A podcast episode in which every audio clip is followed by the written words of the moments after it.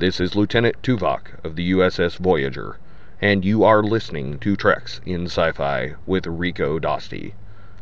Live long and prosper.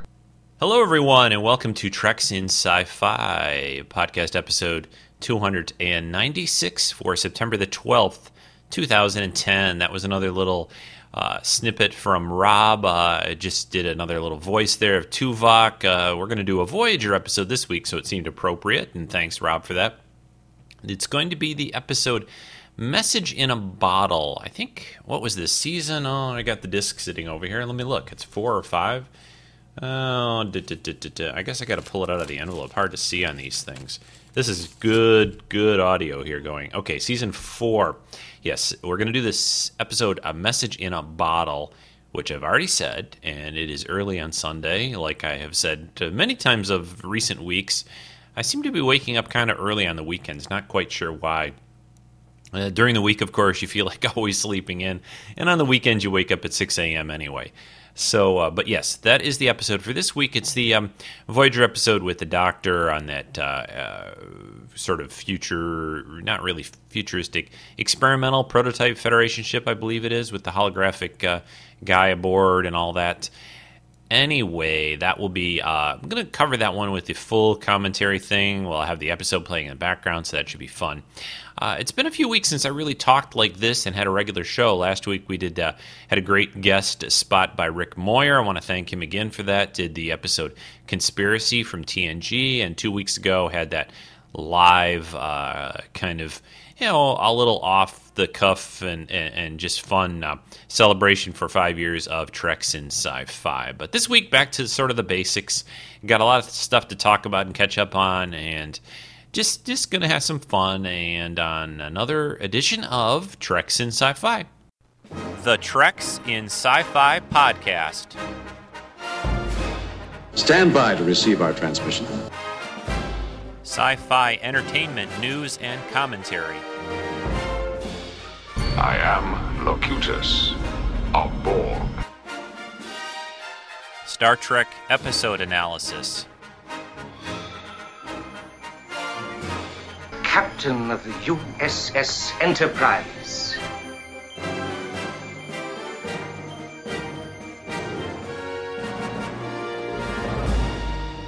Hokey religions and ancient weapons. Collectibles, toy, and prop reviews. I am to misbehave. The weekly Treks in Sci Fi podcast with your host Rico at treksinsci-fi.com. Okay, well, let's get into the show. Uh, you know, as uh, we, we start into, I guess you call it year six of the podcast, I always, you know, try to shake things up, not drastically, but think about, you know, what what else could I do or add to the to the podcast or the show to make it a little different or more interesting. And got a few ideas. Uh, not necessarily going to incorporate all that in this show, but I will uh, kind of sprinkle them in. One thing I wanted to do was was briefly talk about um, TV and movies, but we're going to save that for uh, a few minutes uh, into the show after I cover a few other things. Probably, I guess the biggest thing is is uh, going on with me. I usually kind of fill people in. I was offered a formally offered a uh, a permanent spot at the job here in Rockford at Tester, and on Friday, and told them I was going to think about it over the weekend. But that's good news, and it's still. Um, or it, it is uh, going to, you know, move me from being a contractor to a regular employee for the company and kind of a little more senior position there, and still doing kind of what I've been working on and, and, and everything, but a little bit more responsibility and, and all that. So uh, it's exciting. I, am I'm, I'm frankly I was a little shocked after all these months to have that happen. They actually it was because of a senior person uh, is retiring in in the place and in the lab area in the company. So that spot will be or is opening up is, is kind of the biggest reason. So uh, I'll keep everyone posted on that and how things work out. Told him I'd give him my final answer tomorrow. It's not like I'm going to say no. uh, I always wonder when I post stuff on the forum about this and, and, talk about on the podcast is if anyone's listening from the company. I mean, I don't think so. No one's come up to me and say, "Hey, you're that Rico guy who does treks in sci-fi." I mean, the company has maybe yeah, 100 and some people, 120 people working there, I think total. Uh, so that's a pretty small percentage of the overall population of the planet, you know, that could be listening to the podcast. And who knows, maybe someday I'll. Uh, I have actually had that happen. I think I mentioned uh, about that before, but I think it was at a convention or two where I've had people come up to me. You know, from posting my photo online for the for the show and, and, and other reasons. I think I might even had one of the podcast T-shirts on but he said, "Hey, are you that Rico guy?" and, you know, and it, I think it's happened twice, and, and it, it's just a little bit of a weird feeling, you know, when that happens. I, I thought it was kind of kind of fun, and we talked for a little bit. So uh, uh, I'm gonna just uh, gather my notes and then talk a little bit about Trek. This is Robert Picardo, the holographic doctor from Star Trek Voyager, saying hello to all the listeners of Treks in Sci-Fi. All right. Uh, I always try to cover a few little Trek tidbits in the news and stories. There's a little uh, another interview. These guys, um, Robert or- Orci, Orci, or Orci, I think is how you say his name. Alex Kurtzman, the two people writing the next Star Trek movie. These guys seem to get talked to and interviewed a lot and have very little to say. Still, I you know I know they're trying to keep secretive, but they got to really get this script nailed down, and I'm sure at some point they will, and at some point maybe we'll learn a little bit of what, what's going to happen in it. But they got talked uh, in interview, talked to, talked about, talked no. oh, I got my Snapple tea here. Really good flavor. It's uh, I think I may have mentioned this. Uh, it's called Compassion Berry, made by Holly Robinson Peete. Uh, it's it's a good good drink to have on a Sunday morning. Anyway, these guys they were uh, talked. Let me just uh, write or read what they said here. This is off uh, the Trek movie site. Um, J.J. Abrams was also part of it. Uh, they don't want to go into many details. JJ says something the universe that Roddenberry created was so vast, and it's so hard to say that there's one particular thing that stands out as what the sequel must be.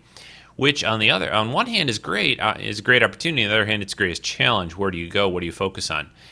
Uh, then Kurtzman says later on, uh, he says, starting at a premise of what you want to see and then working a story around it is not how we really do it. We have to start with what the right story is, and then you can say, is that a story that Khan, say, would fit into or another villain? Not deciding on a menu list of items and then seeing how you fit those into a story. So, looks like, uh, and I like that approach better. I mean, it looks like their their idea and their saying is that they want to come up with the sort of concept of the story what it's going to involve, how the Enterprise crew will get involved in it, and then decide, okay, does this serve, you know, Khan for a villain or the Klingons or whoever? They mentioned those two. Here's another little thing. This is from Robert Orci. He says introducing a new villain in the sequel is tempting because we now have this incredible new sandbox to play in. But on the other hand, some fans really want to see Klingons, and it's hard not to listen to that. The trick is not to do something that's been seen before just because you think it will be a shortcut to likability. So, uh, you know, in my opinion, and trying to read into that, um, you may be hearing a siren here soon. Seems to be siren morning here in, in Rockford, like uh, many mornings.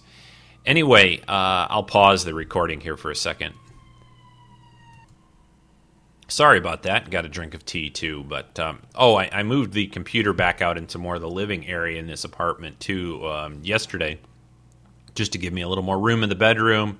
And it's been cooler, so I don't need to be cramped and, and, and shoved back in there with the AC going these days. It's last few days this week uh, or last week were real pleasant. We probably were only in the you know 70s at the most. I don't think we hit 80 much last week even. So Although, no, earlier in the week, I think we did at the very start of it. But okay, so going back to what these guys are saying about the movie, the the sequel, uh, it, it, sounds like that they um, that they really probably want to create something fresh and new. At least that's the way I'm reading this. Uh, also, they say that um, they want to keep a balance between sort of the lighthearted moments and the the warmth of the first movie, along with some of the dark elements too. Robert Orci says humor is part of the franchise, and I think it's critical. Certainly, the, the, to the Bones Spock relationship, it's definitely a big part of the Bones Kirk relationship too. So I don't see any world where humor doesn't play a part. Uh, a lot of this is uh, taken from there's a uh, I think this is a UK magazine. It's called SFX, uh, talking about Star Trek Two as their cover story in that, and that's where this has come from. Even though it was posted on the Trek movie site, or at least excerpts from it from the magazine article. UK, you guys have a lot of cool magazines, and I always look at those like Empire and others in the in the bookstores over here, but.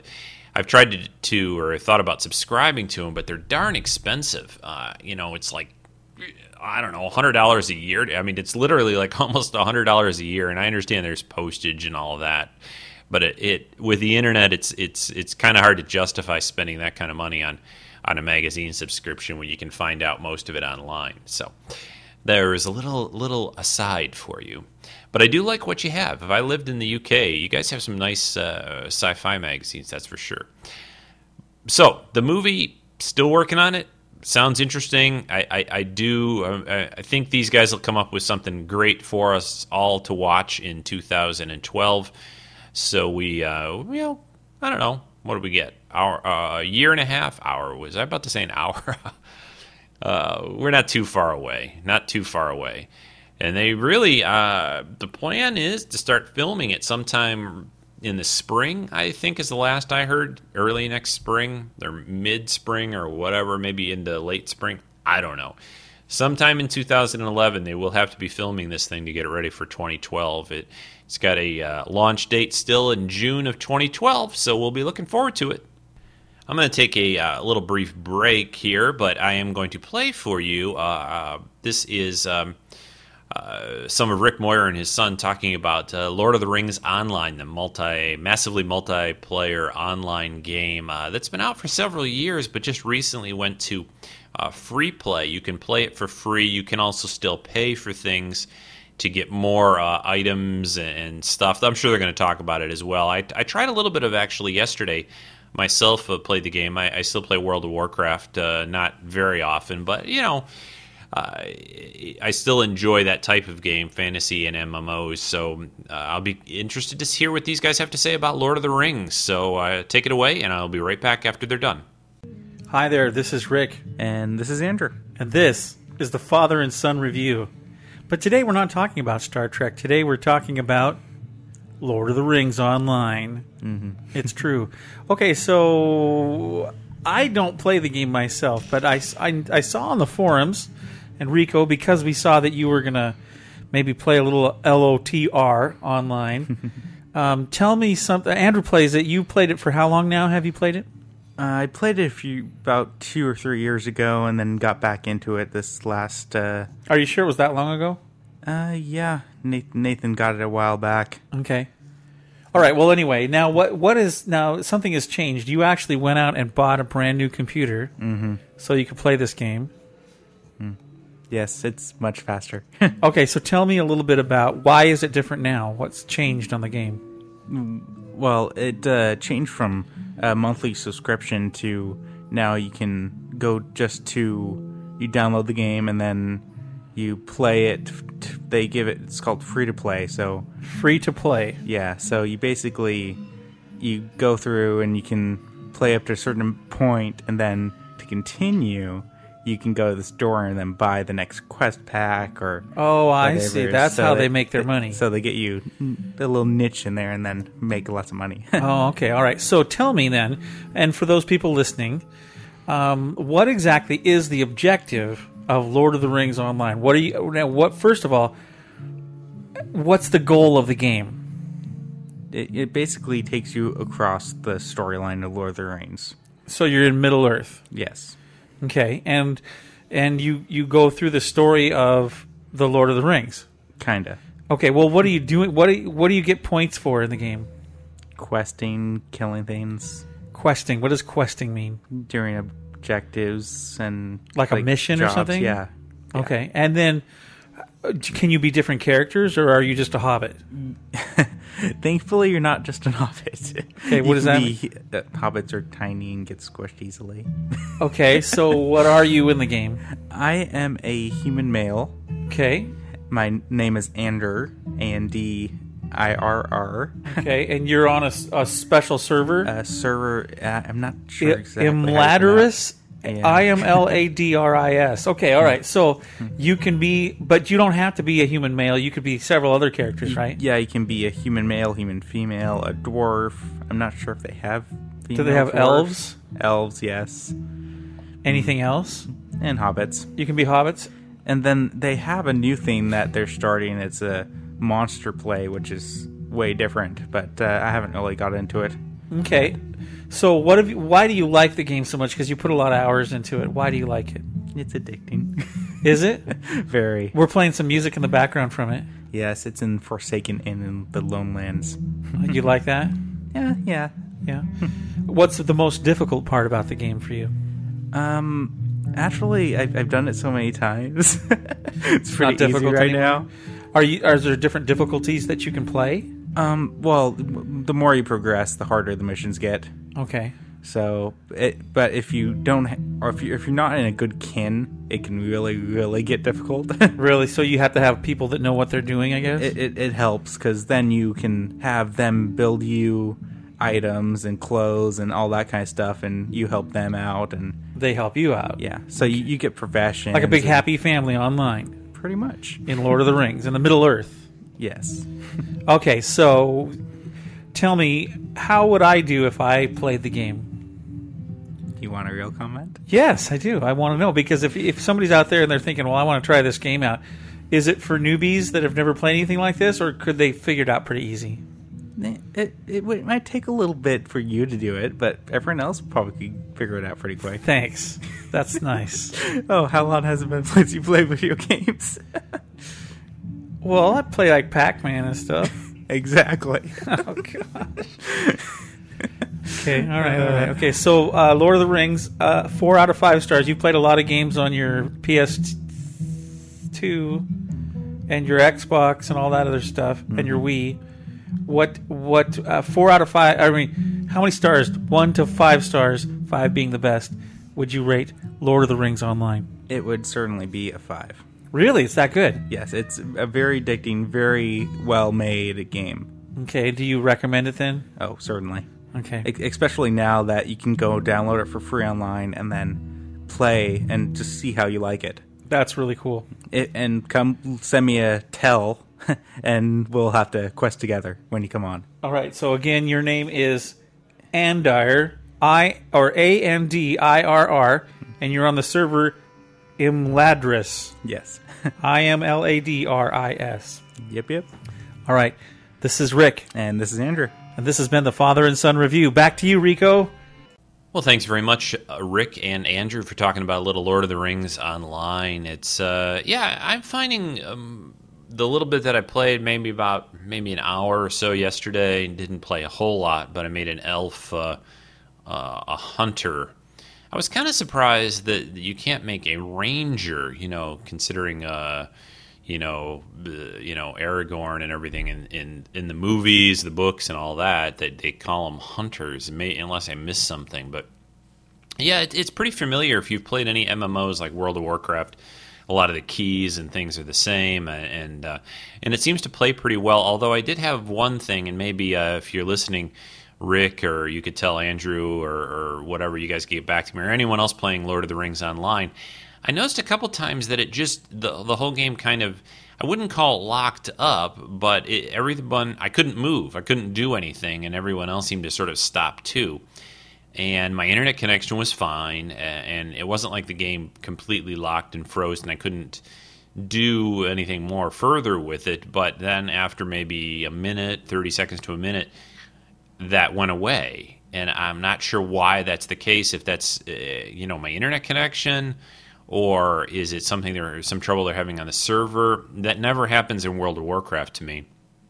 I mean, I think I've had a rare occasional crash uh, or or something over the you know all the years I've played that game, but this just basically stopped playing. You know, I, I was trying to move, couldn't move, and I thought that you know I was behind a rock or something. I don't know. But if anyone out there listening has any uh, words of wisdom, I'll maybe I'll check on the forum and see you know post something up there too about what that might be. Uh, I, you know, I have a fairly, you know, pretty good computer here with a pretty good video card and and all that. Uh, playing, I played the DirectX 10 version, but yeah, just it just kind of acted a little funky there a couple times. So uh, if it continues to do that, I probably can't play the game because that was kind of annoying. Uh, but yeah, it, it's pretty cool so far. Uh, I, it definitely has a has a nice look to it. I love the scenery. I took several screenshots of some mountain area that I was in and stuff like that. So I'll keep trying it and uh, give it a go. It's nice that these games like this one and D and D Online and even EverQuest two, I believe, they each have these sort of pared down versions uh, that are uh, free to play to a degree. You can pay still, but it, that gives you more access to other features and items and things like that. I'm not sure how far you can get or go in the free version of Lord of the Rings Online. From the chart that I saw, it looks like you can go pretty far, but. Uh, all right, we've got to move on now because I've got to get to the episode here soon. I wanted to pass on one more Trek related story. Uh, this is about the Big Bang Theory. Of course, they've uh, always had a lot of Star Trek uh, references and influences and had Wil Wheaton on there. Well, George Takei, uh, Mr. Sulu himself, is going to be on the episode or one of the episodes this season, uh, the fourth uh, episode of the season, I believe the fourth episode of this fourth season uh, on October 14th. He will be on it uh, along with Katee Sackhoff. Katee, oh, Katee, uh, of course, who played Starbuck, and I'm a huge Katee fan. And she is going to be on also. And if, for those that know the show, there was an episode, I guess it was early last season, where Katee was sort of this uh, fantasy girl in Howard's head uh, in, in a great scene with them in this uh, bubble bath. if you don't watch this show and you're a geek, you should be watching The Big Bang Theory. I, I think I did a whole podcast a few months back about it. It's just a great show. But uh, George and Katee are going to be on, and they're going to pay, uh, play sort of yin and yang or the good and the bad. I don't know if it's good and bad, but two sides to Howard's sort of imaginary personality is the is the story that's online about what they're going to be doing on the show. So that should be great. Really looking forward to that, and uh, great to see George there on The Big Bang Theory, another Trek uh, person. I'd love to see you know William Shatner or Patrick Stewart or, or someone like that uh, pop on the show. It'd be fun if they sort of bumped into them at the comic book shop doing a signing or kind of like Stan, Stan Lee did that in that episode. Although you never really saw him in the comic store in the show. But okay, I'm going to take a short break. And I think that covered most of what I wanted to do before. Oh, one last thing. A couple of, uh, well, I'll do that after this break, and then we'll get into the episode for this week. I don't know if I can do this much longer. Is this my punishment? For letting all this happen? The infection. Umbrella is here. You have to help us. Now, it's only the beginning. What is this? You're being recalled. Resident Evil Afterlife in 3D, in Real D and IMAX 3D. All right, I'm back. Um, what I wanted to do is start sort of maybe a semi-regular, regular feature where I talk about recent uh, genre type, you know, sci-fi fantasy films or or TV. Of course, the TV season. I think we've got about a week to go before it really gets into full gear. Uh, we're going to do a, a, Skype call also that I wanted to announce in, in two weeks. Uh, it'll be on Saturday, whatever that Saturday will be, from about two weeks from now. I guess that'll be let's see, yesterday was the 11th. I had 14. I should be able to do this. 25, yeah. The 25th uh, of the month. Next weekend, we're going to do Legend of the Seeker. That's next week's podcast, which is going to be cool. Legend of the Seeker is cool. Just like fezzes are cool and bow ties. But anyway, uh, the TV season, we really haven't gotten going yet. Tonight is the season finale of True Blood, which I'm really looking forward to. I was a little bummed that they didn't have it on last week uh, with Labor Day weekend. I guess they decided to hold it a week. And, and they didn't have it on last weekend, and so this weekend is going to be the big finale of uh, season three of True Blood, which has really been a good year for it. I, have enjoyed it quite a bit this season, and, and this finale lots going to have to happen, I think. So don't want to say much, uh, but it's going to be good, I think. And, and, you know, I know there's a lot of people out there that are in this, oh, vampires and vampires and all that. Or, or they're overdone, and I, I'll give you that. But I think there's still some good stuff. Uh, for example, I watched the uh, one show that has come back is the Vampire Diaries. Now, this show last year on TV kind of didn't start for me as being the greatest show, but it's grown on me quite a bit. Uh, I love the actors that are on it. Uh, the main three characters, especially, are really good. Especially, um, what's his name? I'll look it up in a second. The guy who plays Damon, that's all I can think of. He, he used to be on Lost. Eric, or no, Ian Somerhalder. Is that how you say his name? Yeah, that's his name. Anyway, he plays um, uh, this very kind of you never know what you're going to get with him. He's sort of nasty at times, but he can be kind of really you know the good guy too. I like him because he's sort of uh, shades of gray. He's not really all bad or all good, and, and, he's very interesting. But that show came back last Thursday. Good episode uh, to start off the second season of that. Uh, and True Blood, of course, is also about vampires, but only you know some of the time. There's other things on uh, on the show that are not vampires that that uh, that make it interesting too. So. Uh, I, I, guess all I can say about this is, is, is give them a try. If if you think you might like it, give it a try. Don't just swear off and say, "Oh, another show about vampires or another something, another movie." Uh, there's one movie that just is either coming out. Yeah, I guess it's not out yet. With the girl who uh, was Chloe something or the other, is his life Moretz or something like that. She was Hit Girl in uh, Kick Ass, which is a great movie. You should see that. Uh, she's playing a vampire, I believe, in a new movie. The other one that just came out that is getting pretty good reviews is the new Resident Evil movie, uh, Resident Evil Afterlife. So uh, I'm going to have to check that out. Um, I, I, kind of enjoy the other films. I, I, think they kind of have dwindled and not been as good as the as the, you know each sequel. This is the fourth one I think in the series. So, uh, but I, have I've seen some pretty good reviews. I usually don't read them. I didn't read a lot, but the little bits that I was seeing online is that people are liking this. So uh, I think yeah, Resident Evil Afterlife. So uh, oh, I also did see not really sci-fi, except there's a lot of people who have done a lot of sci-fi stuff in the past. I saw that movie, The Expendables, was still Sylvester Stallone and every action hero from the '80s, Dolph Lundgren and just a lot of wrestling guys and Mickey Rourke and Bruce Willis and Arnold pops up even for a couple of minutes. But I have to say it was it was okay, but eh, I, I found the story a little bit weak. I, I thought it was just there really wasn't much there. It was just sort of like, hey, let's get all these guys together. There's a bad guy and there's some action, and I mean, it was fun and, and I was entertained, I guess. But I, I, I wished, I, I, guess, I wish they'd done a little bit more with it. And um, what I was going to say. What else? Uh, oh, these guys though are just yeah, they're looking a little bit old, and obviously they are. I mean, I you know everyone gets older, so that's that's fine. Does, does it get to be the point where you, you have a hard time believing what they're doing in the movie? Yeah, a little bit at times.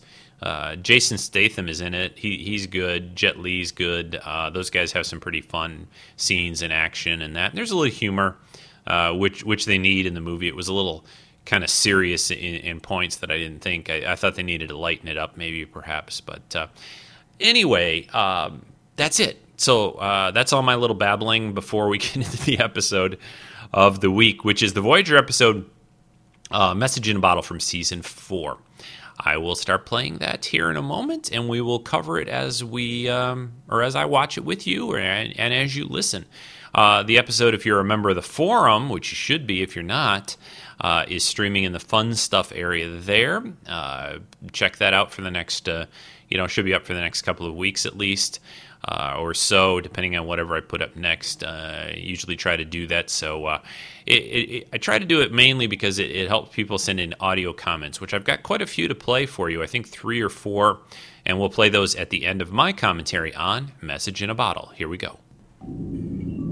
Okay, here we go with the episode Message in a Bottle just going through the menuing of the DVD. Ah, there's the Voyager. Of course. Cold, patronizing. Always enjoyed the way that ship looks. Difficult? She's impossible. I'm getting tired of playing referee every time you two have a disagreement. If you have a problem, talk to her yourself. Does the word irrelevant mean anything to you? She won't listen. She may look human, she may sound human, but she's all Borg. Part of the problem is your attitude. You've never tried to accept Seven as part of the crew. And with good reason. Guess what she did this morning? She took an isolinear processor out of engineering without asking. And when I went to Astrometrics to get it back, she had locked the door. Like that lab is her own private domain. What do you want me to do? Throw her in the brig for the rest of the trip home? I've heard worse ideas. Seven of nine to Chakotay. Chakotay here. Report to the Astrometrics lab at once. On my way. Did you hear that? She's giving orders now. I'm telling you, Chakotay, if she gets in my way again, I am not responsible for what happens. You're a senior officer on this ship. Act like one. Find a way to deal with her.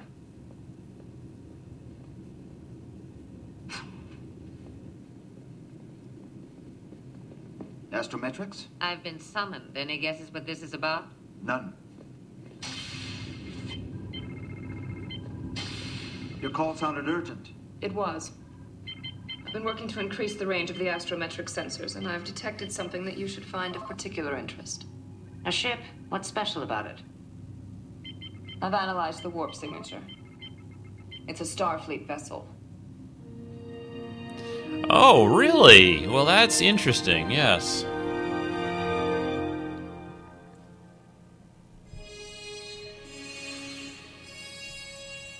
Okay, we'll dial down the uh, theme song uh, a bit here. All right, checking Memory Alpha online for Star Trek info.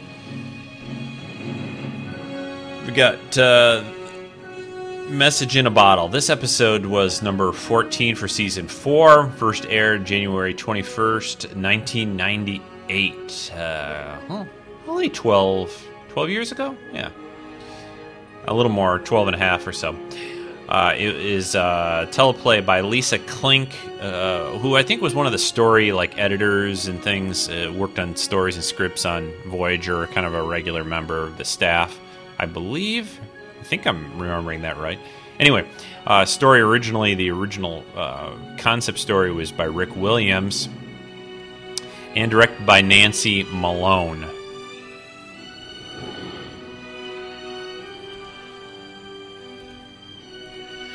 One of the reasons I, I, picked this episode, a couple of reasons. Uh, one, it's a standout episode to me, and my I always remember it. Remember when I first saw it, of, of how much I liked what they did in this episode, and and involving the Doctor and this other Starfleet, this new prototype ship.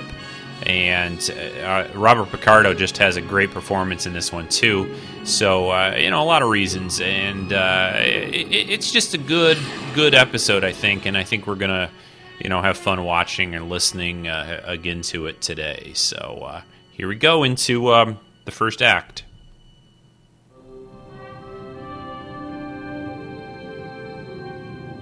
The ship we're seeing is in the Alpha Quadrant. You couldn't have extended the astrometric sensors that far. No, but I increased the range far enough to detect a large network of relay stations. They're alien in origin, abandoned but still functioning. By establishing a sensor link with the nearest station, I'm getting readings from the entire network. The Starfleet ship is within range of one of the farthest sensors near the outer edges of the Alpha Quadrant. It must be on a deep space mission. I've extrapolated its course. It doesn't look like we'll be able to keep track of it very long. The ship should move out of range in 41 minutes. Can we use the network to transmit a message? Yes, but we'll have to remodulate our signal to match the network's interlink frequency. We don't have much time. Get it done, Chakotay.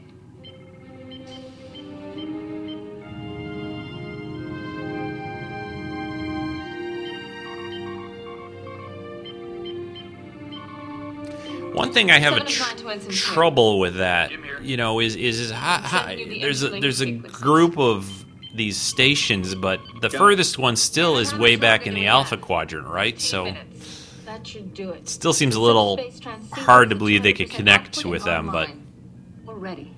Open a channel. Open. Starfleet vessel. This is Captain Kathryn Janeway of the Starship Voyager. We're in the Delta Quadrant. At coordinates 1-8, mark 205, mark 47. Remodulate your signal to match our interlink frequency. Wouldn't they have had to do that or had know that to like well I guess to communicate back, okay, right? Yeah. Let's hear it. Starship Voyager. We're in the Bridge to seven, what went wrong? Don't understand. My readings show that the station picked up our message and relayed it across the entire network. We should try widening the subspace bandwidth and sending the message again. Do it.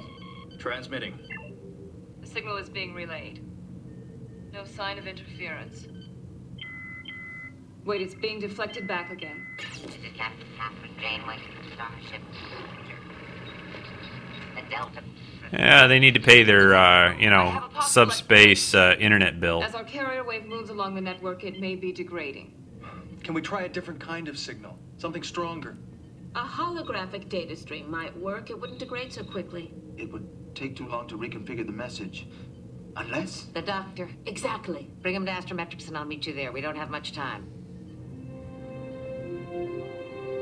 Uh, yeah, this isn't really part of my medical program. You have to come with me. Quickly. Would you mind at least telling me what all this is about? You'll notice that B'Elanna uh, is wearing looser uniform in this uh, because I believe Roxann in real life was pregnant. So. When So you get there, you'll be downloaded into their EMH system. I'm sending an initiation code along with your program, so you'll be activated immediately. We have less than 90 seconds before that ship moves out of range. How am I supposed to get back here? When you've completed your mission, instruct them to move within range of the sensor network. With any luck, they'll be able to send you back the same way you came. Luck? I won't lie to you, Doctor. A lot of things could go wrong. We're relying on an alien technology to send you across thousands of light years. So there's a chance my program could be lost. Yes, I'm asking you to take that chance. 35 seconds. Doctor? Far be it for me to turn down an opportunity to become a hero. I'm ready. Torres to bridge. Standing good job, Doctor. Downloading him into the transceiver array. 10 seconds. Astrometrics is always one of my favorite sets on Voyager. Really uh, cool and fun and, and, and just practical too. And there goes the Doctor across uh, billions of light years. Is that right? Billions or is it millions? That's a long way. Let's just say that. Hello? Is anyone here? So he pops into uh, uh, looks like a fur. Federation starship Prometheus. Are we in the Alpha Quadrant? Affirmative. but he's in this uh, fairly futuristic looking, even compared to Voyager vessel. But it's uh, very stark. No one's there, of course. Calling any crew member. Please respond. Computer, is the comm system malfunctioning? Negative. Then why can't I reach anyone? Access to the communication system has been restricted. Restricted, but this is important. Isn't there some sort of emergency comm channel available?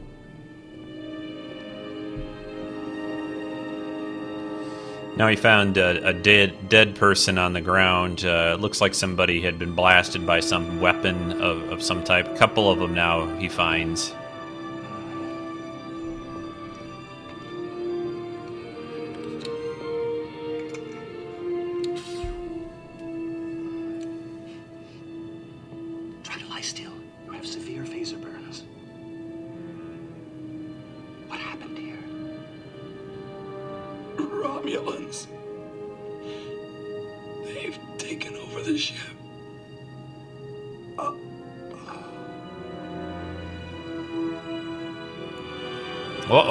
Not good.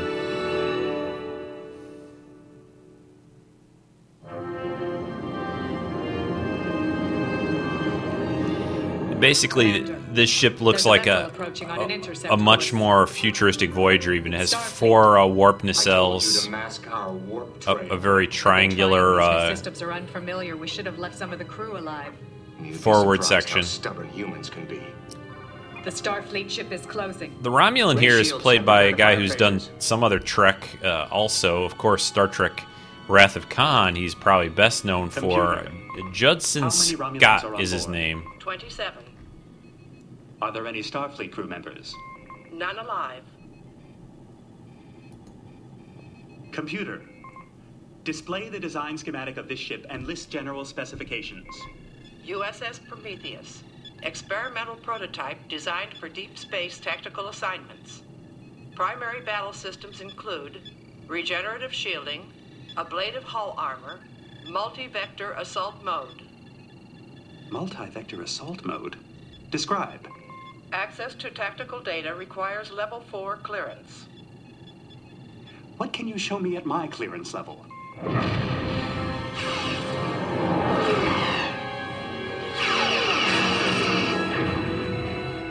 Shields are holding. Engage the multi-vector assault mode. That system has never been tested. Then we'll test it now. They're being pursued by a Federation vessel, uh, being, of course, trying to take the ship back. Yes, Commander. Initiating decoupling sequence. Auto separation in 10 seconds. 9, 8, 7. Computer, what's happening? This is one of the coolest parts of this episode and what it can do. The, the Prometheus can actually change very quickly and, Separation sequence in progress. and separate for uh, uh, improved attack performance.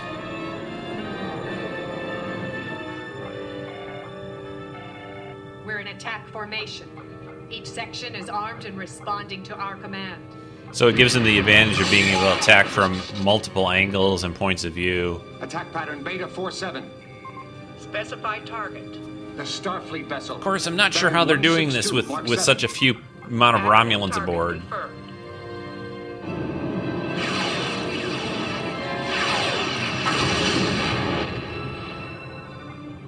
I think we should consider that a successful test. Begin the reintegration sequence. Then get me a full damage report. Yes, Commander.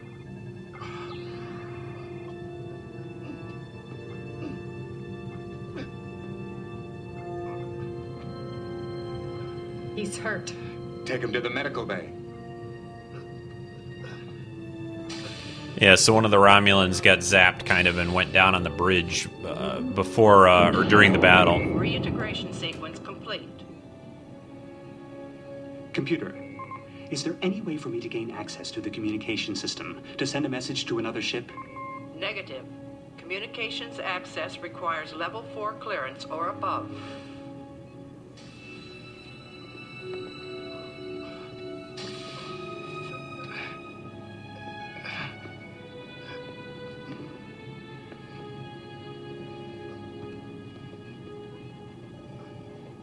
Please state the nature of the medical emergency. Who activated you? You did. Automatically when you entered sickbay. Can you treat him? Of course, that's my function. Third degree burns, hairline jaw fracture, and a ruptured blood vessel in his brain. I'll have to operate. Your Starfleet program. Why should I trust you? I'm a doctor. Whether my patient is human or Romulan, I'll do everything in my power to save him. You're welcome to assist me if you'd like. Or maybe you just prefer to supervise. There are um, a lot of uh, Report to me when you're finished. surgical instruments too on his tray in this that you'll notice that look a lot like even McCoy's old uh, surgical instruments that they used back even in TOS days to bring out here to operate, which is kind of a nice little throwback. Can I access Look like this little ship's salt EMH shakers. Program, or do I need some kind of clearance for that, too? Access to that program is unrestricted. Activated. Please state the nature of the medical emergency. What the hell are you doing in my sick bay? This is Andy Dick is playing uh, the EMH2 program here on I've Prometheus. been programmed to identify every member of this crew. You aren't one of them. That's because I'm. State your rank and security clearance. I don't have clearance. I'm an emergency medical hologram. Oh. I've been sent here to. Yes, yes, yes, yes. You're the Mark 1 EMH, the inferior program. Inferior? Beady eyes, terrible bedside manner. I recognize you. But you're not part of this database. What are you doing here?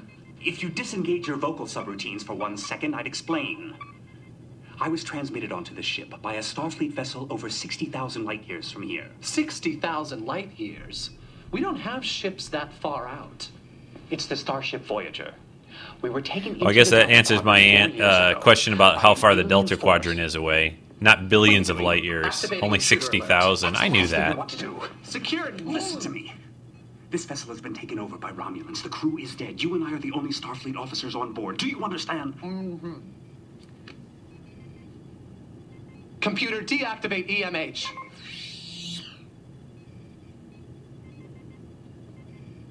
So he deactivated himself, basically. Please state the nature of the medical emergency. Now what? I need your help.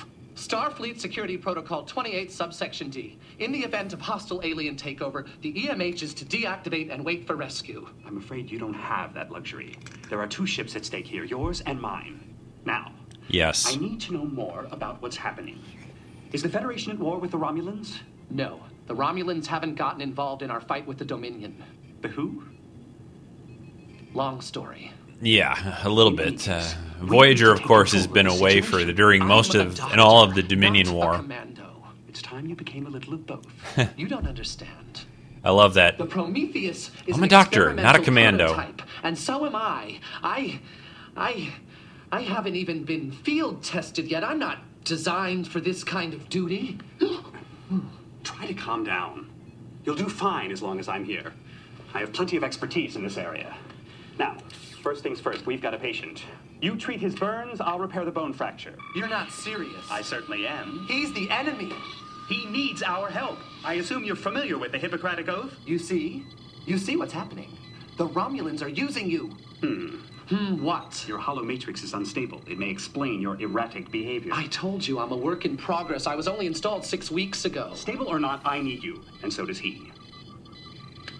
Yeah, I don't quite I say we leave him and deactivate ourselves. quite get why he's so Do as you please. against Don't helping even a inside the data Romulan. If you'd like, I'll work alone. It seems like that would be inherent in a medical program, really. We're medical But holograms. What can we expect to do against a ship full of Romulans? I'm not sure. Not yet. But I've faced my share of challenges. Alien invasions, macroviral infestations. I've crossed Borg space, traveled through time. Have you run a self-diagnostic lately? the EMH Mark I is designed to function in sick bay only. Voyager lost its chief medical officer four years ago. I've been active ever since. Four years? No wonder you're delusional. Your program's degrading after being active for so long. I assure you, I am in perfect health. I was saving Voyager from annihilation when you were only a gleam in your programmer's eye. Now, are you going to help me take back this ship or not? Get me the thrombic modulator. of course, you need the thrombic modulator. That'll take care of it. Yeah, there's you, you'll see them here when he's looking for. Um, It's the cone-shaped device. Hand it to me, please. that is definitely a salt shaker like McCoy used for um, TOS. Medical science has made a few advances while you've been off in the Delta Quadrant, did you say? That's right. We don't use scalpels or leeches anymore. I suggest you let me handle the medical side of things. As for retaking the ship, I'll leave that in your experienced hands. Very good uh, choice here, casting Andy Dick in this part. Uh, really, really fun, and uh, it's uh, a good interplay between him and Robert Picardo. Now we're back on Voyager, trying to figure out what's going on. Waiting and waiting. No word. Our link to the sensor net is stable. Seven of nine is standing watch in astrometrics. I tried to relieve her, but she doesn't want to leave her post. She says she doesn't need to regenerate for the next few days. What are you doing? Letters home. I started them a year ago. One to my family. One to Mark. I'm making Mark, a few updates. who's who's Mark? I know. Oh yeah, we saw him once, didn't we? Right. It's probably a mistake for us to get our hopes up at all. We've been through this before. Uh, get your hopes up. Be like I am. Always get your hopes All up and have I'll them admit it. I dashed. just finished a letter to my cousin in Ohio. Well, it's good to know that Ohio is still around in the future, right? Probably Michigan then. Oh, now we're about down in sick bay. They're all like people that are sick, and Neelix is down there, and, Doctor is in? Lieutenant, thank God you're and then here. Paris What came seems to be the down to help. Well, one minute they were eating lunch, and the next they started perspiring and complaining of chest pain. Hmm. No wonder. Acute functional dyspepsia. What's that? Heartburn. Oh, I'm terribly sorry. I don't know how this could have happened. Now replicate some antacid. We'll have you feeling better in no time. Wouldn't you like keep antacid around? Uh, you know, I guess except all right, uh, maybe if they're using replicated food, it's uh, not the Terillium plague. What did you feed them, anyway? Rodeo Red's red hot root rootin' tootin' chili. oh, I like chili. that recipe? I've been brushing up on classic American cuisine. When we get back to Earth, I want to make sure I have marketable job skills. Don't you think you're jumping the gun a little bit? The doctor is going to make it back, and he's going to bring a plan for Starfleet to rescue us. I have complete confidence in him. I hope you're right. If not, I'm going to spend the rest of this trip treating upset stomachs. Oh, believe me, this is never going to happen again. It's just a matter of perfecting the recipe. This time I'll use a few less jalapenos. jalapenos, jalapenos. You notice there's some differences in the registry number on the Prometheus in this uh, versus what's on the hull and inside the ship. Uh, I guess they changed the was number. designed Be- to go faster than anything in the fleet, so we'll never be rescued. We've got to find a way to turn this ship around. How? Waltz onto the bridge and take over the helm? Refresh my memory. Which of us has the terrible bedside manner? You're not my patient. My first bit of good news. We have to incapacitate the Romulans somehow. Come on, gas. Come what on. What kind of anesthetics do you have handy? Yeah. Only the best. Axonol, Neurozine, Anesthizine. Neurozine will do nicely. It can be distributed in gaseous form. Show me a schematic of the ship's ventilation system. Please. All primary systems have been rerouted to the bridge, including environmental control. It looks like there are holo-emitters on every deck. There are. Unlike you, I'm not condemned to a sick bay. Get three canisters of Neurozine. As a matter of record, I have free reign on Voyager, and I can even leave the ship as well. Leave your ship? How? My mobile emitter? The little piece of 29th century technology we obtained? Really? I'm as close to a sentient life form as any hologram could hope to be. I socialize with the crew, fraternize with aliens. I've even had sexual relations. Sex? How's that possible? We're not equipped. Let's just say I made an addition to my program. Before you leave, maybe you could download those subroutines into my database. We'll see. Oh, that's great. please download that, please, please. It looks like the only place I can access. Ah, you probably better. No, I, I won't go there. The bridge is swarming with Romulans. That's the first thing you learn in the real world. Think on your feet. Well, good luck then. Computer, deactivate. Not so fast. You're going to Jefferies Tube 17. The moment I unlock the controls, you release the gas into the ventilation system. Jefferies Tube 17, that's five decks up. What if I run into Romulans? Improvise. Your journey begins here. Now, one thing I don't get here is if they have mobile emitters everywhere on the Prometheus, shouldn't they be able to sort of like like reappear wherever they want, like almost in inner ship beaming, and then grab canisters from somewhere else or replicate them? It seems like it would be easier for them than crawling around through Jefferies tubes and, and things like that. But I guess it's not There as you are, dramatic. Have you completed the surgery? Yes, your friend is recovering nicely. However, I found something disturbing in his blood work. It seems he's been exposed to a nasty strain of the Tarothka virus. And if he was, you may all have been. I've come to run some scans. No one here is sick. Not yet. I understand the stomach cramps are unbearable. Although some say the rash is worse. This just shows how extensive the you know the EMH has become here. He can improvise, he can lie, he can he can create new you know ideas and situations well beyond uh, a computer program really, Mark 26. or or any other hologram. And That will take uh, us off our course to Romulus. There's been a change of plans. We're giving this ship to someone who'll make use of its full potential. The Tal Shiar. I've made arrangements to rendezvous with their fleet within the hour. But, Commander, they're expecting us to be. You have your orders. okay, so the doctor's moving around through the various people What are you doing? I'm checking the biofilters for evidence of the virus. You haven't taken any readings at all.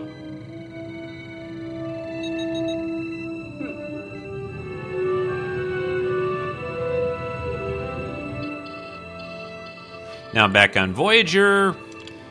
Next time, order the chicken salad. Oh, am I glad to see you. What's the emergency? Take a look around you, Harry.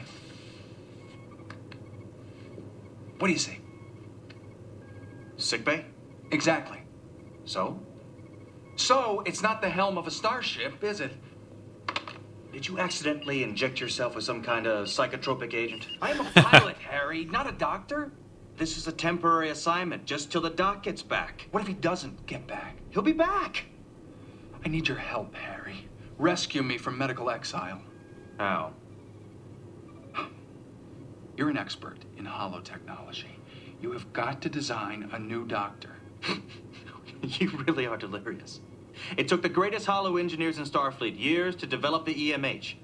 I can't just design a new doctor. Think of it as a challenge, Harry. A chance to make history and save your best friend all at the same time. Don't they have like a backup, you know? But I think that's come up before, and they, they say always say there's not enough like storage or something in the computer for for having an additional one around. They need a another couple of hard drives.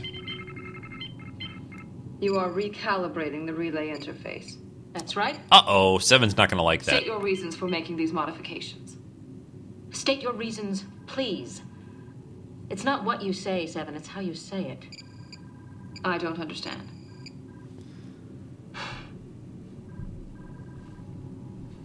You may have noticed that some of the crew seem a bit on edge And when she you're around. kind of outranks I you, I think. Seven I too. elicit apprehension. No, that's not what I mean. We're not afraid that you're going to assimilate us. We're just not used to. You just. Being kind of like a pain. You're rude. I am rude. Yes. Yes, you order people around, you do things without permission, and whether you realize it or not, you come off as a little insulting. You don't even say please or thank you. Look, I don't expect you to change overnight, but try to remember that we are not just a bunch of drones.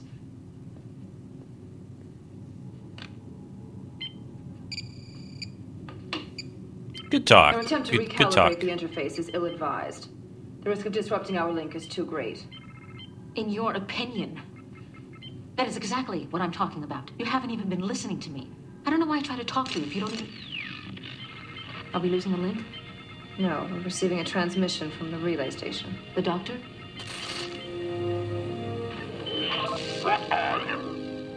I'm Lieutenant Torres of the Starship Voyager. You are using our technology. You mean the sensor network? We thought that it was abandoned. It belongs to the Hirogen. Terminate your link. No, no, wait, please. We just. Now this is actually the first first time you run into the Hirogen in um, Voyager, and they turn into, of course, a, a, a bit of a problem. What else have you done to this ship? But you get, you know, uh, to figure out at least who put the sensor network Answering my questions. in. If I answer them, you'll very likely deactivate me anyway, so I fail to see the point. So the doctor's being sort of interrogated. But a computer generated projection. I find it hard to believe you're capable of taking these actions independently. How flattering. Tell me, who is operating your program? Is it someone on the ship? A Starfleet crew member we missed? Or one of my own men? Paranoia is a way of life for you, isn't it? The computer log shows the ship received an optronic data stream transmission approximately six hours ago. It contained a holographic subroutine. Who sent it? Ah. The data pattern had a Starfleet signature. You guys got to mask those signatures, you know, when you send data streams across the galaxy. Operative aboard. Very clever. Were you only sent to spy on us, or does your mission include sabotage? The data stream you detected came from an alien sensor network. It transferred me from a Starfleet ship in the Delta Quadrant. The Delta Quadrant. That's absurd. This is pointless. I couldn't agree more. Yeah, I guess the doctor Maybe just there's a better revealed that because he figured it wouldn't matter and they a wouldn't be able to do anything. So I suggest a complete algorithm extraction. We can analyze his subroutines one by one. well, that sounds like it would take a really long time to do. I can't even imagine of regarding the treatment of prisoners. going through all that code.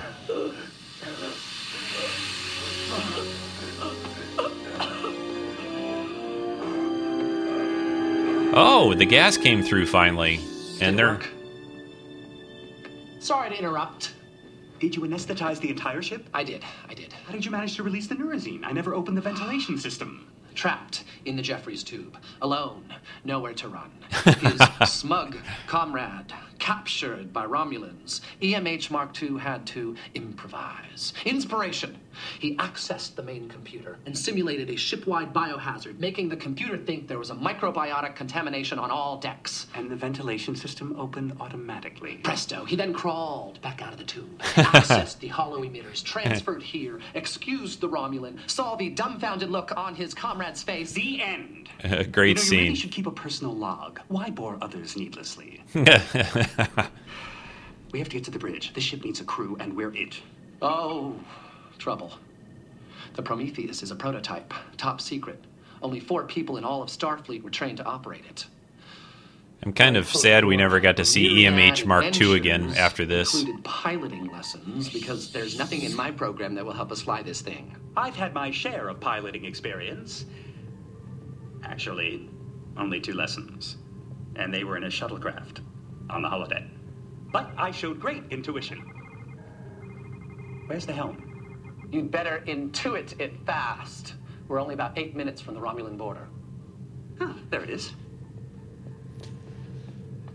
Yeah, so they're uh, they're back up on the bridge here and trying to figure out a way to turn the ship around, to keep them out of Romulan space, of course. This And is uh, all very complicated. breathing down my neck. My breathing is merely a simulation. So is my neck. Stop it anyway. Is this a thruster control? Don't touch that. We don't know what it does. Uh, it could be the self-destruct. that little exchange there I'm was something Robert Picardo suggested about the breathing being You don't know what you're simulated. doing, do you? But so is my This neck. is not a Stop it shuttle, and we anyway. not on a holodeck. Mister, I can leave my ship. The voice of experience. Let me think. Oh, here it is. This looks like the nacelle power control. So, so? There's a little trick I saw Mr. Paris do once. If I can generate a slight overload to the nacelle coils, it'll collapse the warp field. Oh. Oh. What happened? I did it. We've stopped. Not really. I don't think they've All I have stopped. They're do now still. is find a way to send Starfleet a distress signal, and Beep, beep, beep. Beep, beep, beep. I've never heard that one before. what is the beep beep beeping about? oh no. What? I- I'm not sure, but I think whatever I did initiated a warp core overload. You mean the ship's going to explode? You've got to stop it. Yeah, that would be a bad oh. thing. No problem.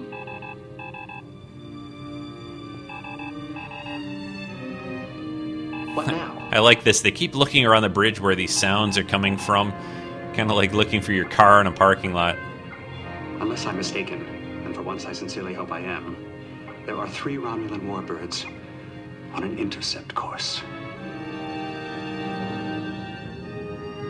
Ah, that's not very good either. We're boosting the signal gain as high as it'll go. I think we can cut through the aliens' jamming signal. I warned you. I apologize for our intrusion. Allow me to explain. No explanation. Your relay network gave us the unique opportunity to communicate with our people. They are very far away, and we're expecting a message back from them. All messages will be intercepted. He's trying to jam the link again. There must be some room for negotiation. Isn't there anything you might accept in exchange for. What happened? I generated a feedback surge along our sensor link. Oh, yeah, that's probably. You killed him? No, we didn't it was a kill. mild shock. He will recover. And when he does? He wasn't responding to diplomacy. Is the sensor link stable? Yes, Captain. Keep watching. I kind of like this version of Seven, you know, Let me know if our when she was first aboard Voyager, and a little more, you know, take charge, do what she wants to do. Yeah. I- I- Mild shock. Not bad. Thank you.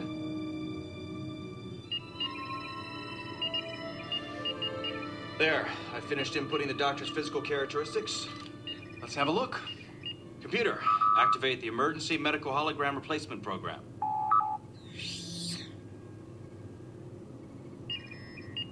Do you think we should give him a little more hair? What do you say we try to get him working first, then we can worry about personal grooming? Right. You're the boss. What do we do next? I've downloaded the ship's entire medical library and compressed it into a single data file. It's got all the classics from Gray's Anatomy to Leonard McCoy's comparative alien physiology. And once we transfer all the data into Stoneface's matrix, we'll have ourselves a brand new medical expert. That's what I'm hoping. Paris just rapped Harry, on uh, you are a. Robert Picardo's head there. It was pretty funny. Don't congratulate me yet. You hear it like This thunk, thunk. Step. Yeah, but it's a step in the right direction. I'm telling you, this probably isn't going to work. Oh, have a little confidence. Come on, Harry. Being a doctor is a lot more than knowing the facts. We still have to create analytical subroutines to help him diagnose patients, tactile protocols so he can perform surgery, not to mention a personality profile. Oh, you know, I've been thinking about that. Maybe we should make this one a little more pleasant. no, that wouldn't be any fun. Come on now. All right, I'm ready to transfer the data. Computer, transfer medical library master file to emergency medical replacement hologram. Transfer complete. Chapter 1 The Animal Cell. All the tissues of the body originate from a microscopic structure, the fertilized ovum, which consists of a soft jelly like material enclosed in a membrane and containing a vesicle. What's he doing? Or small spherical body inside which I are think one he's or more reciting dense Gray's spots. Anatomy. This may be regarded as a complete cell. All the Can you stop him? I'm of trying. essentially similar to it in nature, but differing in external form. Paragraph. Listen, this is all very fascinating. In the higher organisms, a cell But would you please be quiet for a minute? He doesn't have speech size. recognition Its two essentials, protocols yet. therefore, Well, give him some, A soft would you? jelly-like material similar to that found in the ovum and usually called cytoplasm, and a small spherical What's happening? embedded in it. It's an overload. His matrix can't accommodate all the data. Protozoa contain no nuclei.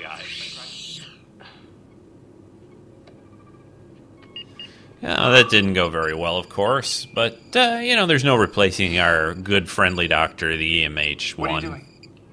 Doing? I'm downloading Gray's Anatomy chapter by chapter. I thought you said it was too much data for his holomatrix to handle. It's not for the EMH. It's for you, Doc. and he hands him the Starfleet iPad, uh, of course. Uh, so, Steve Jobs, you know, you're welcome on that. The Romulan vessels are closing in. Two minutes to intercept. Get us out of here. I can't get this ship moving. Try rerouting power to the impulse engines. Reroute power, reroute power. Here we go. I think I found the relay controls. Hey, I'm finally getting the hang of this.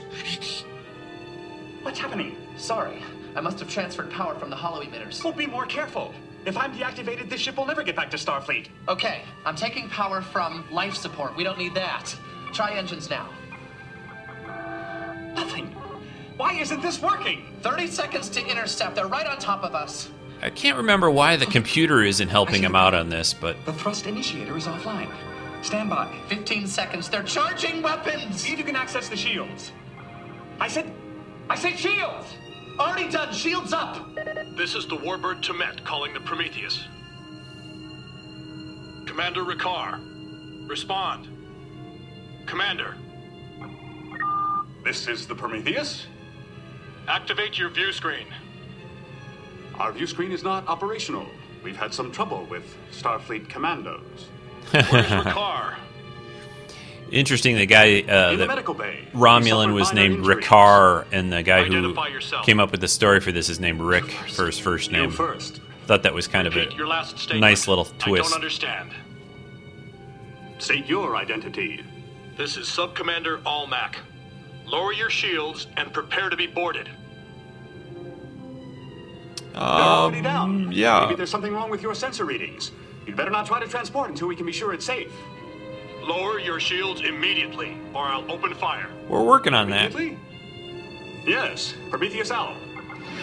Why would they open fire so quickly, hit. though? Shields That's down to 20%. Three more ships are approaching. We're doomed. They're Starfleet. What are they doing?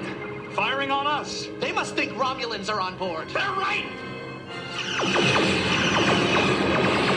So we got two uh, Defiant type vessels and one other Starfleet ship coming in on the Romulans and the Prometheus here. Nice little uh, battle going on. Prometheus to any Starfleet vessel. Respond. Prometheus. It's no use. They can't hear us. The Romulans have scrambled the comm frequencies. Doctor, something just went offline. Specifically? The secondary gyrodyne relays in the propulsion field intermatrix have depolarized. In English. I'm just reading what it says here. I'll try to stabilize the ship. Transfer auxiliary power to the maneuvering thrusters. Transferring auxiliary power now. Good work, Mark II. Thanks. You'd better get to tactical. We're going to have to defend ourselves. Tactical, right. What are you waiting for? Shoot! He's trying to find where that is. Shoot! Oh, I love this there part. Are so many controls. Find the one that says fire and push it. It's not working. It says here the phasers are offline. Well, then fire a torpedo.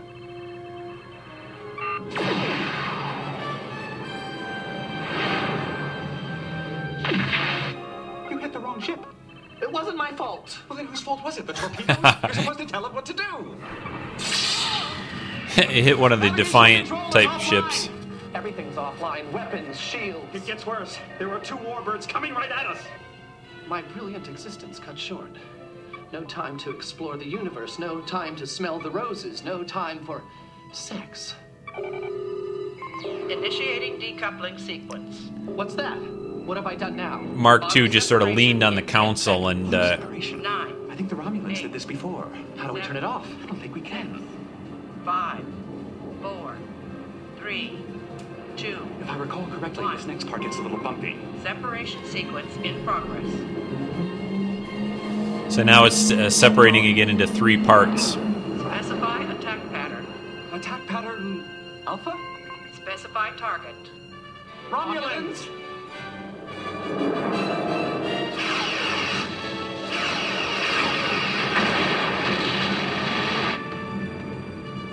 Bullseye! The warbirds are in retreat! Doctor, we've done it! Two holograms alone. Romulans on one side, Starfleet on the other. Alarms beeping everywhere. EMH Mark II, newborn but filled with courage. EMH Mark I, armed with years of experience. Together they emerged triumphant. The end. Or not. Welcome to the Prometheus, gentlemen. It's about time. So two Starfleet uh, guys just popped in there on them, and uh, so this, receiving a transmission through the sensor network. you know, this episode starts their connection the to uh, back getting back home, basically, really for Does it Voyager. contain a holographic subroutine? Yes. Transfer it to sickbay. Torres to bridge. Captain, I think he's back.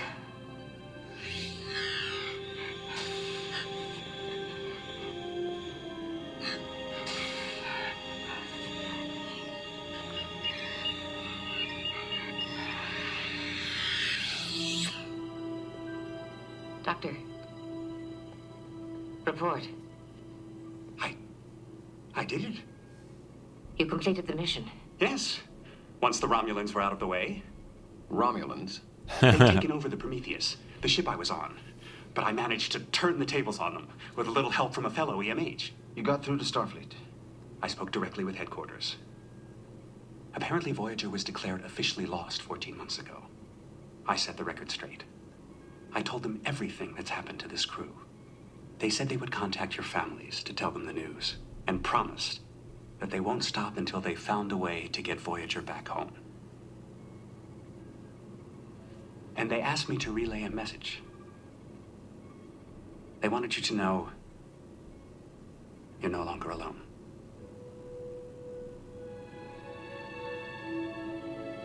Sixty thousand light years. Seems a little closer today.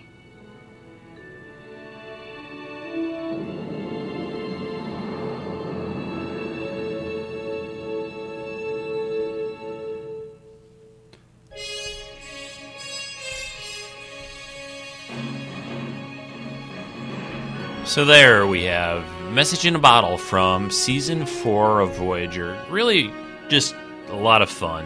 I mean, uh, Andy Dick as that EMH2 program, fighting off Romulans. It, uh, you know, the episode could have been a lot weaker. I think I like the fact that they brought in an adversary for the Doctor to have to deal with rather than, you know, it could have just been Starfleet there, a bunch of red tape, maybe them not believing him, something like that. But uh, really, really well put together and uh, very cool new ship to the Prometheus. Uh, I wish we would have seen more of uh, that vessel in the future. Uh, but uh, yeah, I liked it a lot. And uh, let's get into our audio from you guys and what you think about this episode. So, up first, we have Mike from London. Hey, Rico, Mike from London. Feathers on the Treks in Sci Fi forum. first off, a quick apology to all the other forum members. I've been away for a couple of weeks. I'm still catching up on everything that was posted while I was away, and I don't tend to take account of the dates things were put on when I'm reading them. So if it looks relevant, something I want to say, I have been tending to reply to them. So if I'm spamming the forum with posts and starting to wind everybody up, you have my apologies. I, also, having missed the fifth anniversary show last week, again that was worthy of comment and something I really should have got to before I went away. So I'll apologise for that too as well while I'm on Equally, I'm not actually recording this to apologise for everything. I did want to talk about Message in a Bottle. Obviously, I covered Lifeline a few, must be a few months ago now. I can't remember when that was, which was another Doctor Get to the Alpha Quadrant episode. And I think I referred back uh, in that time to this episode because Message in a Bottle was obviously the first time that Voyager managed to get communication through to Earth, to the Federation, to Starfleet, that they were still out there and still running. And again, as with the Lifeline episode, they used the Doctor and uh, his holographic form to do it. It was, a, as I say, it was a momentous episode, both for the fact of getting message back to Earth and for the introduction of the Hirogen that we're going to play a reasonably large part. Not sure whether it was just through the rest of this season or whether it was into the next one.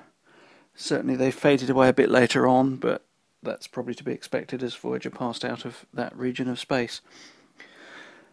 Obviously, it was a, a good Picardo episode. I like good Picardo episodes. The the Doctor's, I think, my favourite character, and equally the guy they got in to play the uh, the other Doctor, the uh, Mark II EMH, was a bit of a riot. Really, he did it very well. How I, I think it was as well he was in for one episode. Quite how he would have served actually seeing him running on a starship as a doctor, I th- think that might have been a little hard to believe. It worked all right within the context of what they were doing here, but I don't know whether they could have carried it off through a series. For instance, they'd probably have had to, to turn him down quite a bit. After all, the Prometheus was uh, a warship, a frontline military vessel, and to have a computerized electronic crew member who was that timid, I mean, I don't know. It, didn't quite gel in later analysis, but watching it, it was great fun. As I say, it was a warship. The uh, Romulan Romulan involvement was nice. You very rarely got to see Alpha Quadrant bad guys in what is essentially a Delta Quadrant show. So I was pleased they take every opportunity they get to do that. Whether the prime requirement of this was actually an episode to try and get Romulans into, so that everybody could um, have a bit of nostalgia or not, I don't know, but as I say, it certainly worked well on that basis. And say overall, I'm saying as I say a lot, aren't I? I? Do I always do that? If I next do another podcast, somebody shout at me if I if I keep doing that. Where was I? Overall, a, a good show. One of, uh, I think, my favourites certainly. It's one of the things I like on a series like this. Yes, you've got episodic television, but you do have the longer arcs and getting back in touch with the Federation, with the Alpha Quadrant, was one of the things that I'd certainly been waiting for for a long time at, at this point in the show. So was was very pleased to see it done and to see it handled it in, in such a enjoyable way. After all, this is supposed to be entertainment, and I found this one particularly entertaining. Thanks for giving it a look. Um, hopefully, get this off to you today. Not at the last minute while you're recording the show, I trust. But if it if it arrives that close in, then I'll apologise for that as well, since I'm in such an apologetic mood.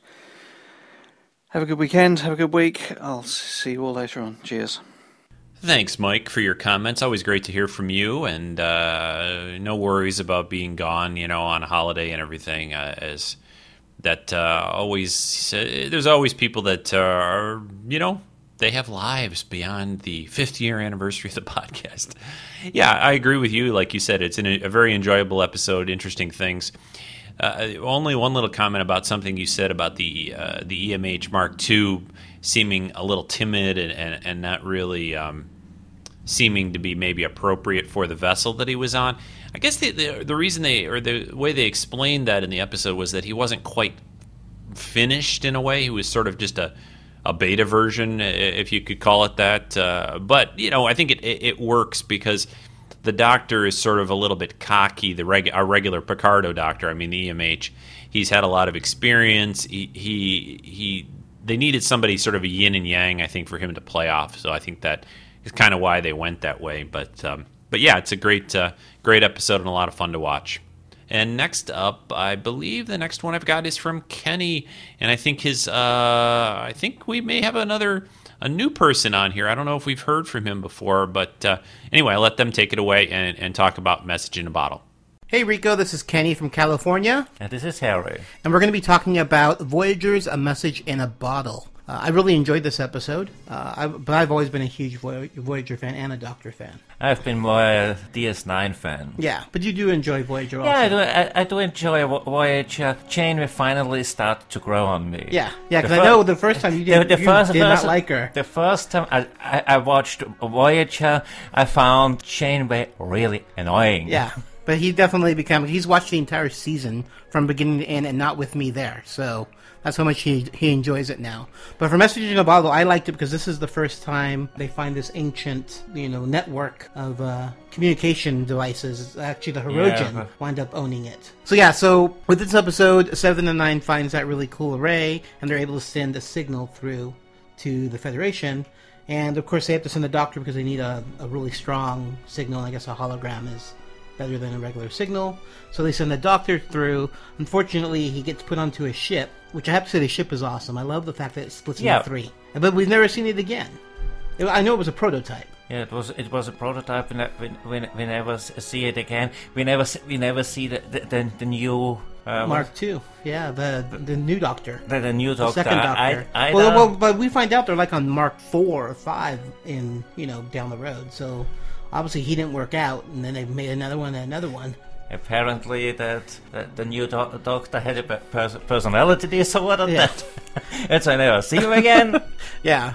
But uh, so yeah, so they plop him down right in the middle of um, the Romulans taking over yep. the Prometheus, and uh, of course, it, I like. I mean, I've always been a Doctor fan. He's one of my favorite characters, and it was just cool to see an, an episode carried solely by him because you really don't see the rest of the cast members. You mm-hmm. see, you know, you see Seven and B'Elanna and Janeway because they're in the navigation yeah. trying to keep the signal going. But yeah, but that's about all you see of them. It's pretty much the Doctor. Yeah, the Doctor sustains the episode. Yeah, yeah.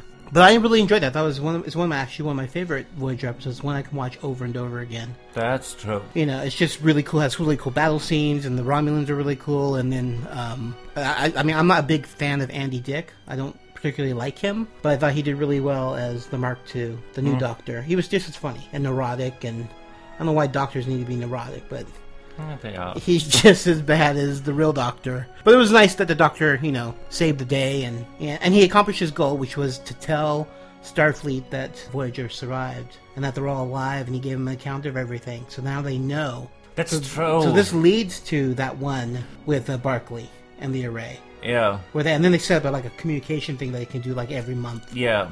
That's right. So this one is actually this is the very first time they talk to Earth. This is where we where Earth finds out that the Voyager crew are still alive, which is really cool. Overall, it was a really fun episode. Some really good performances, some really good writing, and just really enjoyable. Yes. Uh, so yeah, so that's going to do it for our uh, quick review of Voyager's A Message in a Bottle. Talk to you later, Rico. Thanks, Kenny and Harry. Uh, it was great to hear from you too uh, about this episode of uh, Voyager. Yeah, it's a great episode to uh, to cover and talk about. You know, it's it's it's funny. Uh, even after doing the podcast for five years, this is an episode that that gosh, years ago I said, boy, I really want to cover that Voyager episode with the Prometheus and the one that Andy Dick guest starred in and all that because this is one of those that really stuck out in my mind during the original run and, and watching the series for the first time. And, and I don't know why it's taken me this long to get to this one in particular. But uh, yeah, thanks so much for your comments, guys. Great to hear from you. And uh, let's see, we got another one here from Peter, our Brompton boy on the forums, and his comments about this episode. And uh, I think maybe one more after that. But uh, anyway, here's Peter and his comments on this episode. Hi, Rico. Hello, everybody in the Treks and Sci Fi community. This is Pete from Philadelphia, also known as Brompton Boy on the Treks and Sci Fi forum. Uh, Rico, I, I had never seen this episode of Voyager before, Message in a Bottle, uh, and I took the opportunity to watch it on your website, and I enjoyed it. Uh, I, I, I, kind of looked at it with a jaundiced eye. I had a lot of questions uh, about this uh, some questions about the, the timeline in the Trek universe here that maybe uh, I'm just not familiar with. But uh, let me uh, let me just give you a couple comments that I have about this. Um, when I first started watching it, I wasn't sure if this was going to be uh, an episode about this new alien communication grid that they discovered, which is very exciting, or it was going to be another one of those episodes where they they wring their hands over the lack of emotion and lack of social skills that Seven of Nine have. And I, you know, I wouldn't have minded if it had been a seven of nine episode. You know, I, uh, I, I can somehow force myself to uh, look at episodes about her. uh, you know, I love that uniform and all that uh, that Borg jewelry. But it turns out it ended up being about the uh, the alien com grid, and they, of course, they were, as we all know, they sent the Doctor a copy of the Doctor through to the one ship that they could uh, get in touch with back in the Alpha Quadrant. I'm sorry, they didn't send the copy of the doctor. They sent the doctor. That, that's another question I always have. I mean, why not? Why not copy the guy? I mean, was that covered in other episodes? Why they can't make a duplicate of him? Uh, I, I don't know. I mean, obviously he can fit in that little holo-emitter, so they should be able to copy that program. But hey, I guess I shouldn't ask too many questions of that sort. Another question I had is, uh, what were the uh, what were the Romulans doing taking that ship? And uh, again, this may be that I just don't know the whole what was going on in the whole Trek verse at this time. I know that at this point they're having a conflict with the, the Dominion, and I know the Romulans are still on the fence at this point and, and hadn't been influenced one way or the other, uh, although they were kind of leaning towards the Dominion. But it sounded like that one Romulan captain who was who was stealing the ship was kind of going against the commands of uh, of the Romulan Empire, and it sounded like he was going to give that ship to somebody else. And maybe I missed it, but I don't think they kind of explored that angle anymore. I, I was expecting him to maybe turn it over to the Dominion or something like that. And maybe that's what was going to happen. And maybe you could fill in the blanks there on uh, on my knowledge. So, you know, who was that going to be given to? It was great to see Andy Dick as a guest star as a as the, the uh, new and improved version of the emergency medical hologram. He, he's always pretty funny. Uh, so I enjoyed that. He and the you know the, the play between the doctor and him were uh, that was very enjoyable. Well, that's really all I have to say. Just a couple brief comments. Uh, see everybody on the forum, and remember, there is no sanctuary. Well, thanks very much, Pete, for your comments. Always good to hear from you. Uh, as a little precursor, Peter and I, uh, due to a contest from the 50 year anniversary show, we're going to be covering an episode together next month uh, in October. Actually, we've settled on an episode of uh, from the original series, so I'll leave it at that. We'll kind of tease you with that. That'll be coming up uh, kind of mid to end of October, I believe. Uh, re- with regards to your comments uh, about the episode, let me fill you in at least in, on what I can recall about a, a, couple of questions you brought up. The first one is the doctor. This thing always has come up quite a few times, I think, throughout Voyager's history, and Kenny might know better, or a few other people. Uh, but but my recollection is a couple things, and I think I commented this about a little bit when I was covering the episode and listening and watching it. Um, they I, think there were two issues always with, with trying to make a copy of the doctor. It, it, it, i believe there was a storage issue with it but i think the bigger one was something like this and this is what i recall is that when they tried to make a direct like one-to-one copy like think about your computer and you're copying a file you know one place to another you're making a copy i believe what i remember hearing was that it never works that that something gets is missing in the process that it basically it, you get it, almost like an error message comes up when they try to do that and for some reason that holo-emitter thing from the 29th century that they got a hold of is about the only piece of tech that can handle uh, copying to it. Okay, it can somehow handle it when they copy the doctor's program to the emitter and then copy it back into the system, I guess, at least once into the computer system aboard the Voyager. Why they can't then dupe it again, I, I don't know. I think that's just a matter of convenience. Most of it's convenience. If they could keep copying him, it, there would be no threat ever. Uh, you know, if he got lost, well, we've got a backup copy here. Big deal. It's no big thing. So I, I think he's. It's a way to call him as being unique in a way and, and, and not make it really easy. Obviously, in this episode, they try to sort of duplicate him. Harry starts working on a program for Tom because Tom's worried about being stuck in sick bay. But of course, that's that's much more complicated than it appears to be on the surface. So, you know, they try to come up with sort of a technical reason, but honestly, it's because they don't want to take that easy route that you know that if you could just keep copying him, it would be really handy and it would take some of the the drama away from it. Uh, as far as the Romulans, I believe it's mentioned that that Ricard or whatever his name is, the head Romulan guy, wants to take the ship to the Romulans to the Tal Shiar, which are like the Romulan uh, military in a way, aren't they? They're sort of like the. I've always thought they're sort of like the CIA of of the Romulans, something like that. Uh, so uh, he he isn't going to give it to somebody else. He's taking it back home. Of course, when the other Romulans show up and they can't get communications going with um, the Prometheus, they believe that it's been taken back by Starfleet officers and start to fire on it and all that. At this point in history, in, in Trek, in the Trek verse, the Romulans are yeah still not uh, an ally, they're not an ally yet in the Dominion War. So hopefully that helps. Uh, you know, it, it, some of it you have to kind of take with a grain of salt sometimes, but uh, I hope that helps some of your uh, questions that you had, Peter. And uh, next up, we've got uh, Rick Moyer and his comments about this episode.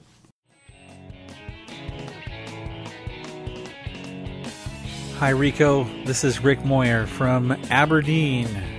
Moyer777 on the forums, and the host of Take Him With You, along with my wife, Amy. So glad that you are reviewing Message in a Bottle, the Voyager episode. This is such a cool episode on a number of fronts. Of course, I'm playing a little bit of police in the background because, you know, SOS to the world. You know, anyway. Here's why I like the episode. Number one, we finally get to, to communicate with Earth after all this time and wondering if they're ever going to get the message out. Second, it stars the Doctor, which is always great because he is such a wonderful actor. Robert Picardo is just amazing. And then, of course, the guest star. They were so funny together. And just the whole idea of uh, what they did to the Romulans, it, it was just great this is one of those episodes I can watch over and over again and just enjoy every bit of it. Also, fun to watch Seven of Nine kind of get some etiquette on how to treat people. I just I really enjoyed the series of Voyager, but this episode in particular was a lot of fun. So, four out of five. Uh, let me see. I'm going to give it a four out of five stars as one of a one of a really really good good episode. Voyager, message in a bottle. I hope that Someone gets my. I just. I like this song. Message in a bottle. Everybody, come on, sing it with me if you liked it. Message in a bottle, yeah. Okay, well, anyway, thanks. Back to you, Rico.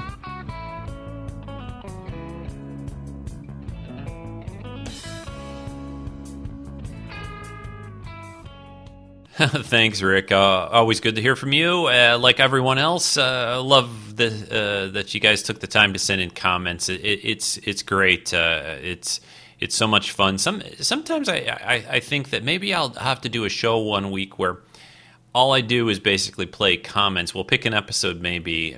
Maybe I'll start this on the forum. Start a thread of an episode we'll pick one and then it'll just be a comment filled episode of, of what you guys have to say about it rather than me talking very much. That might be a good good little thing to do. I like that idea. Yeah, we're to do that.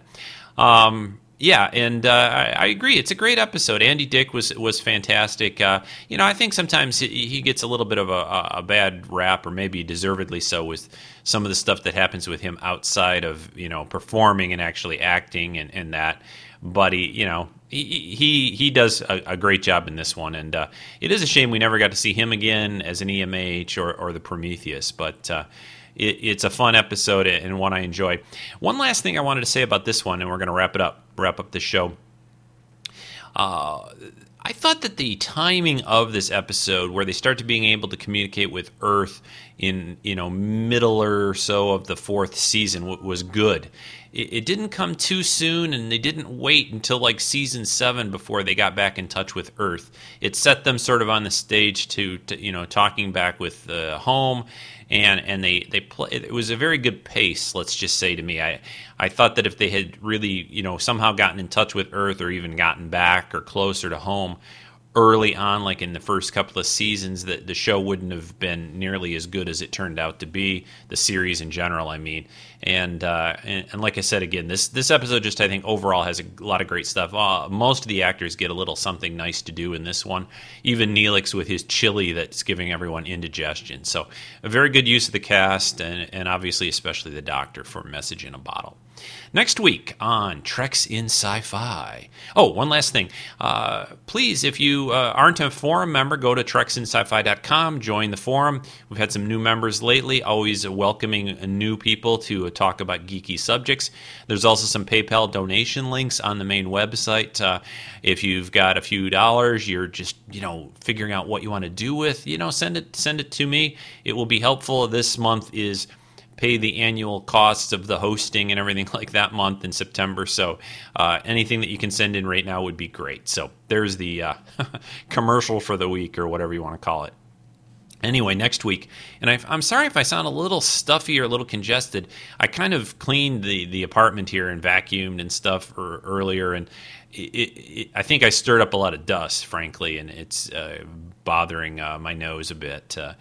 But next week, we're going to look at the uh, very short lived fantasy series. Unfortunately, only two seasons we got of it. It, it, uh, it ended in the spring uh, called Legend of the Seeker. I, have talked about this series on the forum. I think I've mentioned it on the podcast quite a few times. Uh, uh, uh, one series that I, I, I, really enjoyed, and we don't get enough really good fantasy series on TV. You get a lot of sci fi mainly, but not really some good fantasy. And I, I already missed this series, and I want to bring it to people's attention a little bit more if you haven't seen it. So that'll be a next week's podcast. In two weeks, we'll be doing a Skype call, and the rest of the schedule can be always found on the main website of the forum, so you can find it there. I am going to end this uh, podcast with something a little uh, special uh, a musical number, a musical song, but not uh, by Rick Moyer. No, this is by uh, not by Rick, but the uh, it's by a, a, little group called Team Unicorn, which is a, a group I think of three women. Uh, one of them is uh, named uh, Michele Boyd, who works on the uh, Watch the Guild web series, and Kenny from the forum knows her. Anyway, he put this link to this video, and it's a, basically sort of a spoof of that Katy Perry song "California Girls," using that same melody and music and all, but with different lyrics, of course. And the name of the song is called Geek and Gamer Girls Song. And uh, the, they're called Team Unicorn. And I just found this great. The video, I will link in the podcast notes for the week. The video is even more fun, and there's some cameos which you won't really be able to tell from the audio only of it. So definitely check this out. It's a great song, and the video is even uh, more fantastic to see uh, with them performing the song as well. So that's gonna uh, I'm gonna put that uh, play that MP3 for you here. They have it. You can download it off of their site. Uh, just go to the link that I'll provide in the notes, and you can check it all out: the video, the the MP3, and the lyrics, because uh, the lyrics are great. So that's gonna uh, take us out of this week's edition of Treks in Sci-Fi. I'm Rico, your host. Uh, thanks so much for listening again this week, folks. Uh, I always appreciate it. Tell your friends uh, to, to stop by and, and give us a give us a chance to. Uh, all right, everyone. Take care. Have a great week. I'll talk to you again next time. Bye bye. Hello, friends. Don't you want to meet a nice girl?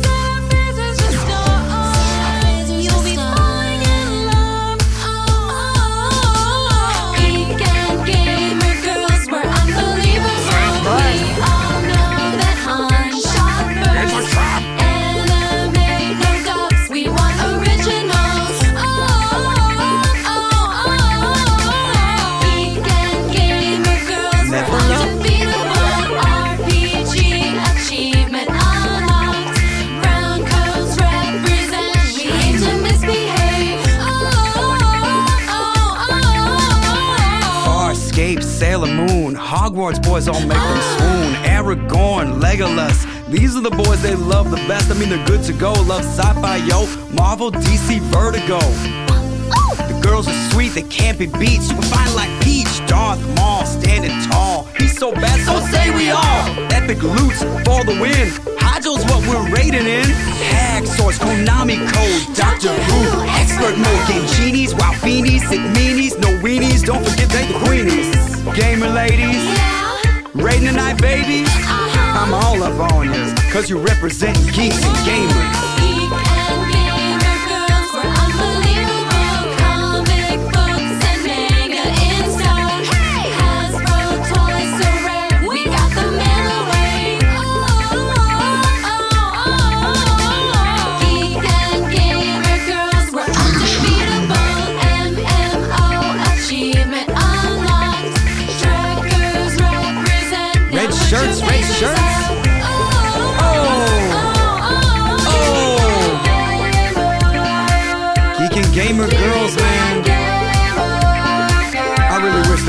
Game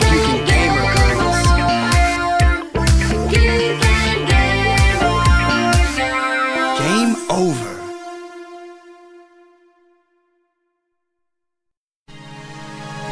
You've been listening to the weekly podcast Treks in Sci-Fi with Rico Dosti. For more information, visit treksinsci-fi.com. Join the forums treksinsci-fi.com slash forum. Dr. Beverly Crusher. I would appreciate an explanation. Yes, you should. Do you have a comment, a suggestion, or a question? Email Rico today at treksf at gmail.com. That's treksf at gmail.com. How much do you think that tells me about your character? Treks in Sci-Fi, the weekly podcast with geeky goodness and entertainment news. Copyright 2010. All rights reserved. I can assure you that I'm not given to casual relationships. Yes, you should.